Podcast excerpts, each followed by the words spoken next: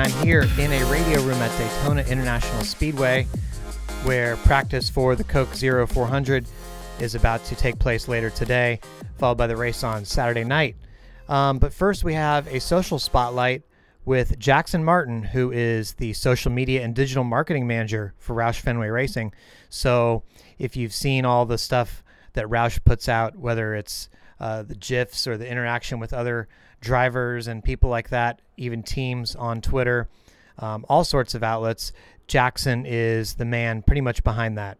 So, definitely a lot that goes into being a social media manager um, for a race team, probably a lot more than we realize uh, going on behind the scenes there. So, I was able to ask Jackson all about that and more in this week's Social Spotlight.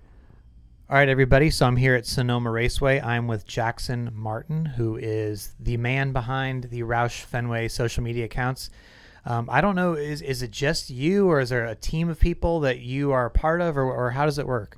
We've we've got a couple different people who touch the accounts. Uh, it's primarily me, but also um, my boss Kevin Woods, who's the vice president of communications at Roush Fenway.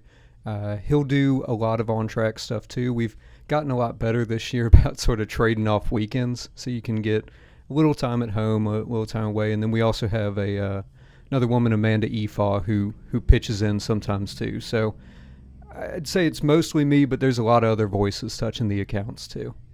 So uh, you tell, totally tell me if this is wrong, but for some reason I picture the Roush account as like you guys um, coming up with really fun stuff together, like bouncing stuff off each other and then sharing it out. Like I just picture it as sort of this fun collaborative effort because the the stuff you come up with is very unique, very creative, and I imagine that like clearly some thought goes into it. For the most part, yeah. Uh, sometimes it's a little off the cuff, and we can get ourselves into trouble when we do that. But yeah, I, I think um, as a whole, the marketing arm of Roush Fenway has done this really cool thing the last couple of years, where particularly when performance was not great, not where we want it to be. Uh, the marketing team basically took the concept of we want to also be the marketing agency for our sponsors. So most of the time you come in, you pay however mu- much you do to, you know, be the paint scheme for your weeks. And that's sort of what you get. You can make out of it what you will. You can pay someone else to do that. But they said, no, we need to offer something else to our sponsors. So we really try and be – that marketing team for you. And and that's already including what you're paying us and, and we try and make the most out of the sponsorship. So it's not just on you.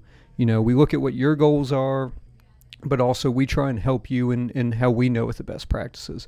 And so sort of born out of that, we do do a couple of things a lot like a marketing agency might be. And a lot of that involves us sitting around in a room together, kicking around ideas. Uh, we draw up a whiteboard for every single week just ideas, things that we can do, things that we can have fun with, wins that we have. Because outside of I think two, we have wins at every single track on the NASCAR circuit and Xfinity and Cup. So really, it is. it's such a collaborative effort between not just us, but also the communication managers, uh, the PR people who are doing stuff for each individual team, uh, and in doing that, I think that's how we get the most creativity out of this. Just sitting around kicking kicking ideas back and forth. So it seems like your general philosophy is to have fun with the accounts. Um, what what message are you trying to convey in general, and how do you balance that with, you know, the competitive side of racing? You know, I think that's interesting. They um, they hired me as someone who really had no experience in NASCAR, uh, and, and, Kevin Woods has told me that part of that was getting some fresh eyes on the sport, uh, and I, definitely brought that. I, I, had no idea what I was doing. Um, and so it just became like, let's have fun. Let's give people a reason to follow us. Even if you're not necessarily a fan of Roush Fenway, we want you to enjoy what we're doing. Uh, and some of that got born out of what I did when I was at Vanderbilt University. Uh, I was a sports editor for the Vanderbilt Hustler newspaper. Our football team was awful. I mean, just so bad. They were two and ten my freshman year, and uh, the they made the mistake of giving me the Twitter account. And so we just go and have fun at games. You know, maybe we were losing to Alabama by 40 points, but I was going to tell you what the band was playing, what the music was in the stadium. We are going to have some fun with what was going on. And I think that sort of fed into my philosophy here, which is that you know, i if you're following us, you're probably, you know, following Jeff Gluck, you're following Jim Utter, you're following the other media accounts. You have a pretty good general idea of what's going on in the race, even if you're just keeping up with Twitter. So we need to be different. We need to give people a reason to follow us, a reason to enjoy what we're doing. And uh, fortunately, the uh, the leadership at Roush Fenway bought into that, uh, and they they give us a lot of creative freedom. Uh, and hopefully, I don't abuse it too much, but it, it's worked out great so far. How do you know where the line is, and do you ever get up to or cross the line and and have to backtrack a little bit? I like to think I have a lot of common sense, so we we haven't pushed over the line very often. Though there is one specific incident that I remember where I got in trouble with NASCAR corporate uh, two years ago in Michigan in August or July or August, whichever one it was. Uh, they were running the high drag rules package test, and so they had to like seal off the windows in the car in order to get the best aerodynamic advantage. And everyone was talking about this the whole weekend, and it was just blazingly hot out there. It was like 95, and NBC was running like a thermostat in someone's cockpit that showed that it was like 165 degrees in the in the cockpit of the car. And I was actually at home that week, and I was doing it from my couch, and I thought that was funny. So I found a picture of the like FDA safe cooking temperatures chart, and you know, like chicken needs to be cooked to 155 degrees internally, and tweeted that out and said, you know, by some measures, our drivers are safe to eat right now, and NASCAR got really upset about that, and they wanted us to take it down, and and uh, Kevin Woods was at the track, and he said, hey, you know, we won't do it again, but uh, you know. It's, it's got a lot of retweets. Can we just like leave it up so it can, you know, show up on our social report? like, okay, fine, but no more. Like, wow. don't talk about the heat anymore. That's great. That's a great story. So, speaking of fun, one thing, especially about your Twitter account, is you guys have very creative um, avatars or logos. Um, I'm not sure what the exact term is, but I guess avatars. Let's go with that. Um, and you're always coming up with the the Jack Roush silhouette and doing something different with him. How do those get started? Is is there like a brainstorming process? Do you just give it to an artist, or who who who does that stuff? Uh, so the the Jack social logo that I think people have come to, to recognize was actually made by the guy who had my job before me, Yasin Adine. Uh, he's at the University of Michigan now. He he was a great guy. He really, I think, set the table for me in so many ways. But it was just sort of it was a fun logo and, and, i think unlike a lot of corporate logos you don't take it too seriously because like i said the, the social media guy made it you know um, and i think the first one we ever did with that was when we were going to texas just sort of you know hey the, the texas silhouette's really recognizable. Let's stick the jacket in it and you know just try something new. Um, and we did it and it just got this huge cool response. So then i think the next week was you know or actually we didn't do it for a couple weeks, and then we went to Talladega, and uh, Kevin Woods, my boss, is from Oxford, Alabama, so he made one with the Alabama outline, and um, just sort of took off from there, and then it became an every week thing, and uh, so it's either me or Kevin just playing around on Photoshop, finding something fun to do with it, like and it's fun with like weekends like this that are like a split weekend. So we've got, you know, an, an ear of corn with the Jack logo for Iowa and then we've got the Sonoma road course outline. So you can do fun stuff. You can do, you know, state outlines, state flags. The Arizona flag looks great with the Jack logo in it. Um, or you can do something recognizable, like when we go to New Hampshire, we got the lobster that we can stick it in. And it's just sort of more of a, you know, what else can we do creative to to connect with these markets that we go to? Because you know we go to 30 different places a year, or, or however many different tracks it is let's try and do something unique for all of them. You know, we're we're here, we're here all week, and I got my computer open. It's yeah. fun way to fun way to uh, kill some time sometimes, figuring out what you can stick that logo in. Any idea what Jack thinks of the logo, or does is, has he ever commented on it to you guys? I so normally all, all of our like trackside apparel has the you know the normal Roush Fenway logo on it. But uh, I've started getting some stuff ordered with the, the social logo. I think, yeah, I'm wearing a vest right now with it. And Jack started laughing the first time he saw it. He's like, ah, that's pretty good. So I, I, think he likes it. I don't know that he's seen all of the different variations of it, but he definitely likes the, the original logo. So you um, referred to Photoshop, and and it seems like you guys do a ton of stuff, whether it's um, GIFs, Photoshop. Um, you have you have to have. You say GIFs the right way. I've learned. I've learned. I've learned how to say GIFs the right way. Yeah. Um, but so what? What is in your arsenal of tools as like the social guy? What if somebody wanted to get started on it? What things would they need to learn um, to be in a position like yours? You know, I, I think that every team handles that a different way. And I think that every person who's in charge of these accounts handles it a different way. For me, I have always just liked to do as much stuff as I can possibly learn. Like when I was in high school, I worked on the newspaper, I did a radio show, I did a TV show. I just wanted to do everything. I wanted to learn how to do everything. I kept doing that in college and, and even here it's just, you know, do we need graphics? Sure, I'll Photoshop it. Do I not know how to do the specific thing? I'll look it up. I and so you do like Adobe Premiere for video editing, you know, different stuff. I think that the best skill set you can have in this role because it changes so much is just a willingness to learn. Because all of this stuff, there's a million different tutorials online. You can figure out how to do anything you want to do if you're willing to put in a little bit of work and a little bit of focus into it. So I think that's the best thing you can have. Is just be willing to learn, be willing to be flexible, uh, be ready for some people who may maybe don't know how to do what you're doing to want changes to it. Don't take offense to that. Just you know, learn how to be able to do all of that stuff. So we've focused a lot on Twitter, but you guys are active, I think, on a variety of platforms, if not all the platforms that I can think of. So, how do you balance your time, your priorities, and figuring out what matters the most and where you need to pay attention to?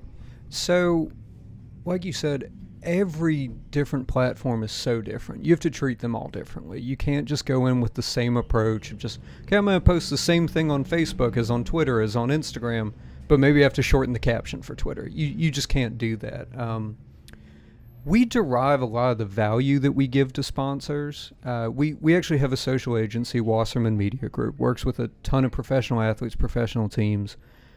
They sort through all of our social and actually give us a valuation on what we give back to the sponsors in terms of our posts, you know, and that's ends up being a couple million dollars a year for a lot of them. I really, this stuff is valuable to them. A lot of that value comes from Facebook. And so for us, Facebook is a much more rigid process than the other ones. Uh, like I said earlier, we do we do a whiteboard every week. A lot of that's lining up what's going to go what day on Facebook. So it's you know like this week we've got a bunch of Iowa and Sonoma wins. So it's okay. What day is going to be the best to post that video of uh, Ricky Stenhouse when he wins at Iowa and Carl Edwards crashes into the back of him? Because we know that's our big video this week. That's the one that people love to see because it was this crazy finish.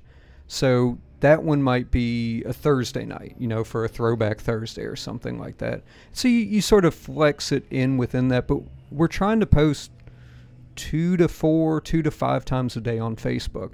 But we have a lot of content and trying to shoehorn in when everything fits where that's a that takes up a lot of you know brain space, a lot of planning just to get that right. So we sort of follow the same type of structure on Twitter of you know we have, you have your throwback Thursday, winning Wednesday fast, but you know when you get to the track, a lot of your time is going to get eaten up by being at the track and that stuff.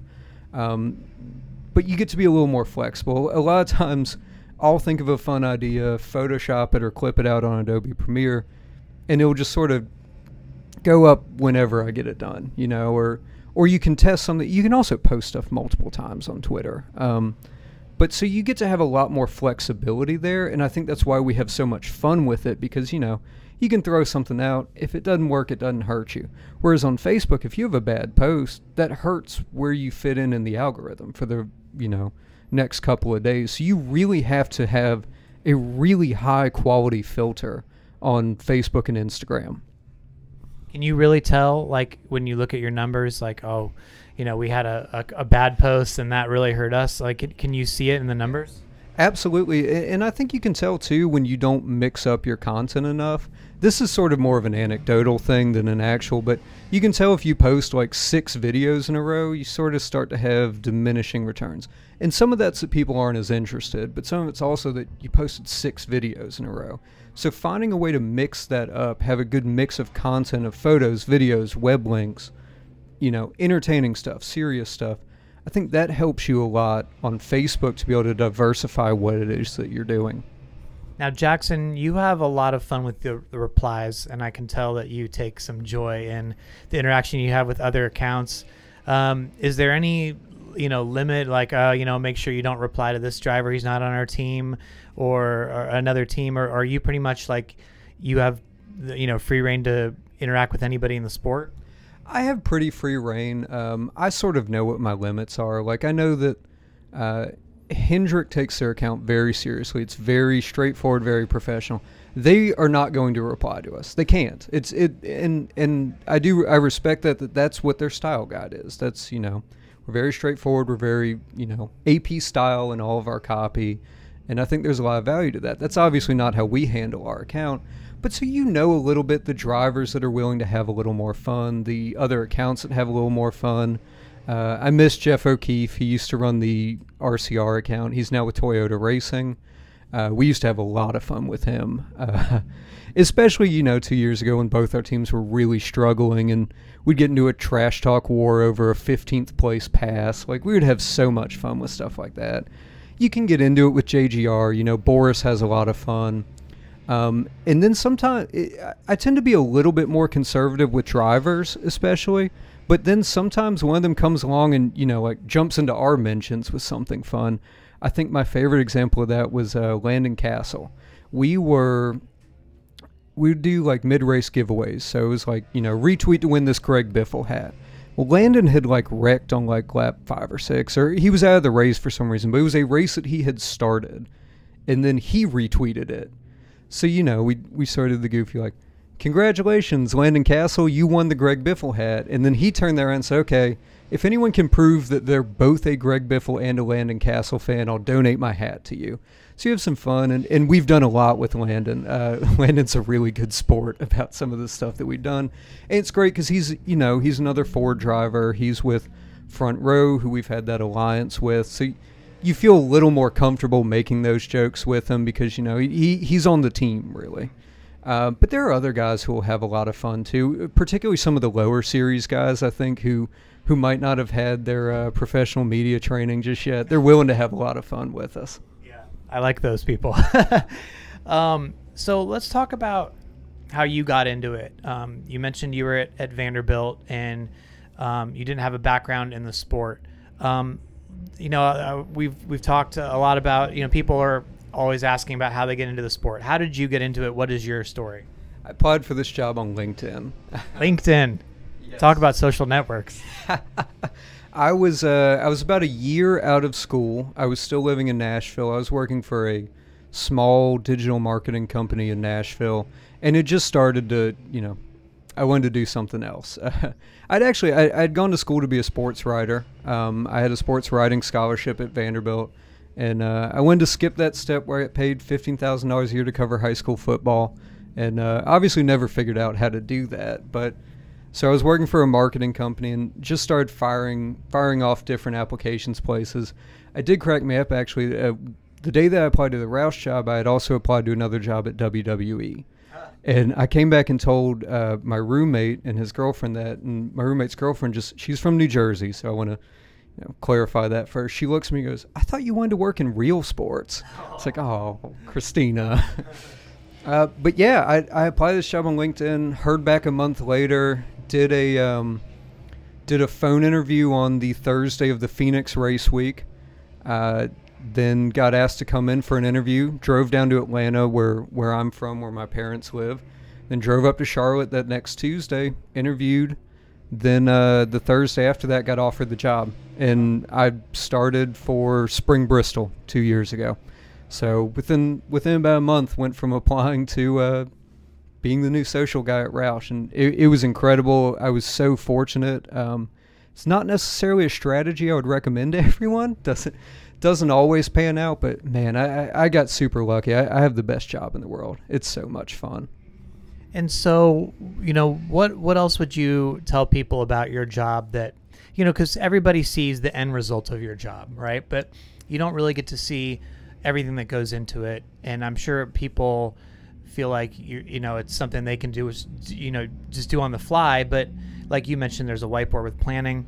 You know what else is is something that people don't really understand about all that goes into um, the social media world from from a team perspective. Right, and that's something that my boss laughed about too. When they when I applied for that job on LinkedIn, they probably got two or three hundred other applications, and a lot of it was people, like, yeah, I got a Facebook account, you know, I know what to do, and you do get a lot of that too. With I think people don't realize that it, it is a job. There's a ton of planning that goes into it. You can't just show up and just you know, oh, what are we gonna do today?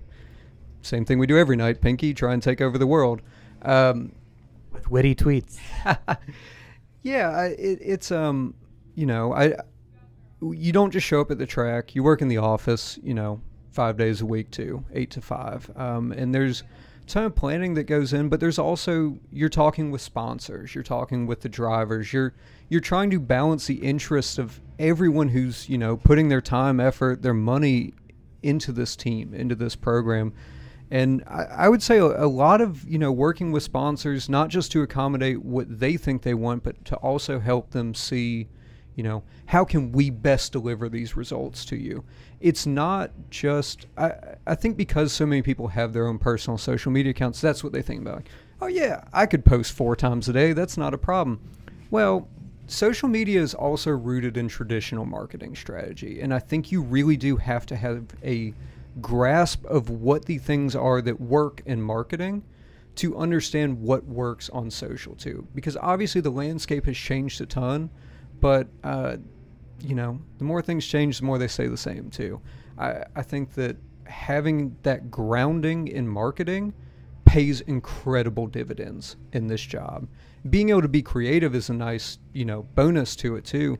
But in order to, you know, meet the needs of these sponsors that are paying millions of dollars to have their name associated with your team, to be able to be the public face of this team and, and you know, especially working for such a legendary owner like Jack who's won 324 races in NASCAR. He's, you know, he's been winning NASCAR races since before I was born. That's a big role to step into, and, and it's one that you have to appreciate the levity of, I think, if you're going to do a good job. I'll close with this. So, um, in the Talladega Media Center, I had moved closer to the TV, and I ended up sitting across from you and Kevin, who you mentioned are your bosses, is your boss, and um, I saw that it looked like Ricky was going to win, and so I took my uh, eyes off the TV and I watched your two faces as he crossed the finish line. So I'm curious, as, as somebody who you know didn't grow up in the sport and now have, are are in it and part of the team, what was that experience like for you? Going to victory lane and, and being part of the celebration, obviously still balancing having to do your job in, in a very uh, sort of high pressure moment. Man, that was so cool. That so, like I said, I've been with the team two years, so that was the first Cup win that we've had uh, since I've been there. And we had won two Xfinity races before: Chris Buescher in Iowa and Chris Buescher in Dover in 2015.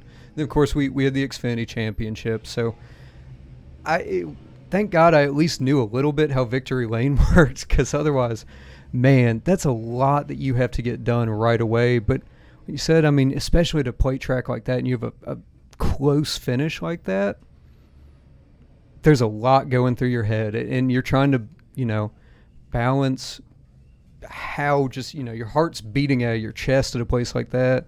Uh, I think I put on my own personal account. I had stopped chewing my fingernails. It's been like something that I've struggled with my whole life, and I had gone two months totally clean. In that race, I chewed them all down to the nubs. Just, um, but a lot of that planning that you put in and, and being ready, I mean, we have an entire, you know, win plan right now, like half a book worth of stuff that we're going to do from a PR side, from a social side, from a sponsor relation side when we win a race. I mean, we have a plan for what's going to happen. And, uh, you know, like any good plan, about 20 to 30% of it is not going to happen at all. And so you have to, you know, you're running around trying to balance, you know. So, like you said, you're watching us in the media center because at Talladega, that's our best place to figure out what's going on.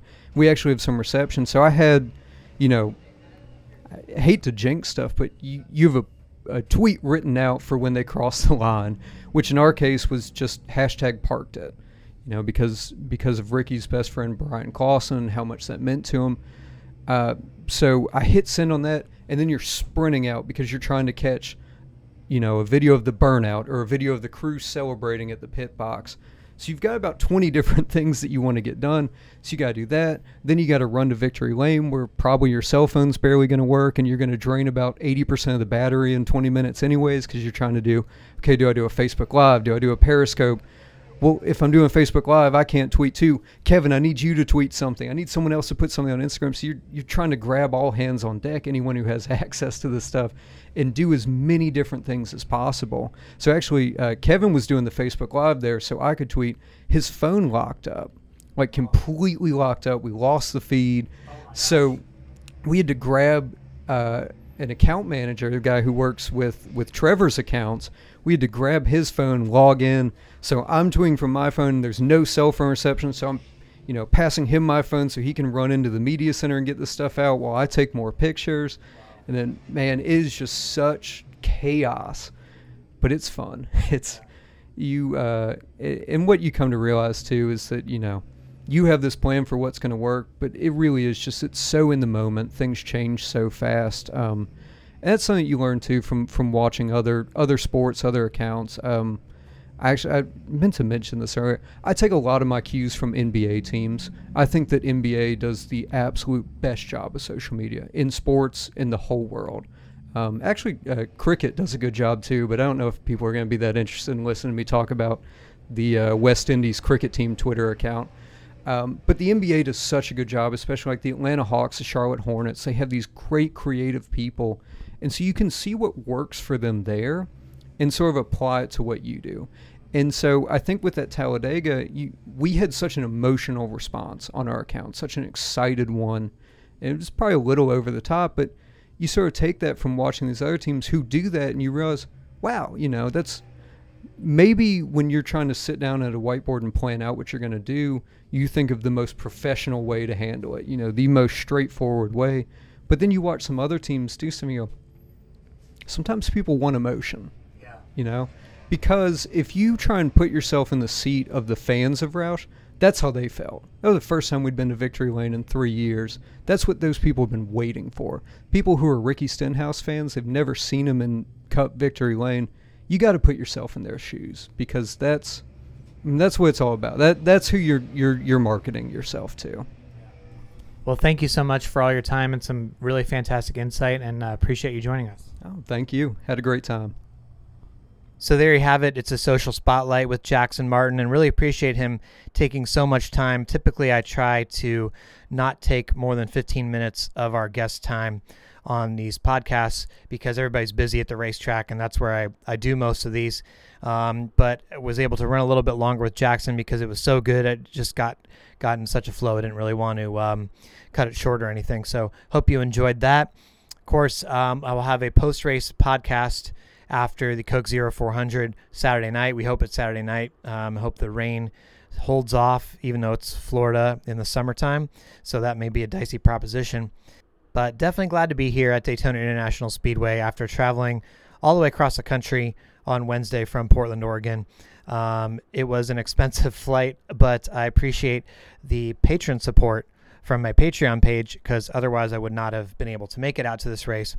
So if you are interested in becoming a patron of the podcast or the website jeffgluck.com, you can go to patreon.com slash jeff underscore gluck g-l-u-c-k and uh, help get me to more races um, i will be skipping kentucky speedway next week and then my schedule is tba after that just trying to find some uh, good deals on flights and things like that so uh, until Saturday night, thanks for listening and talk to you next time on the Untitled Jeff Gluck podcast.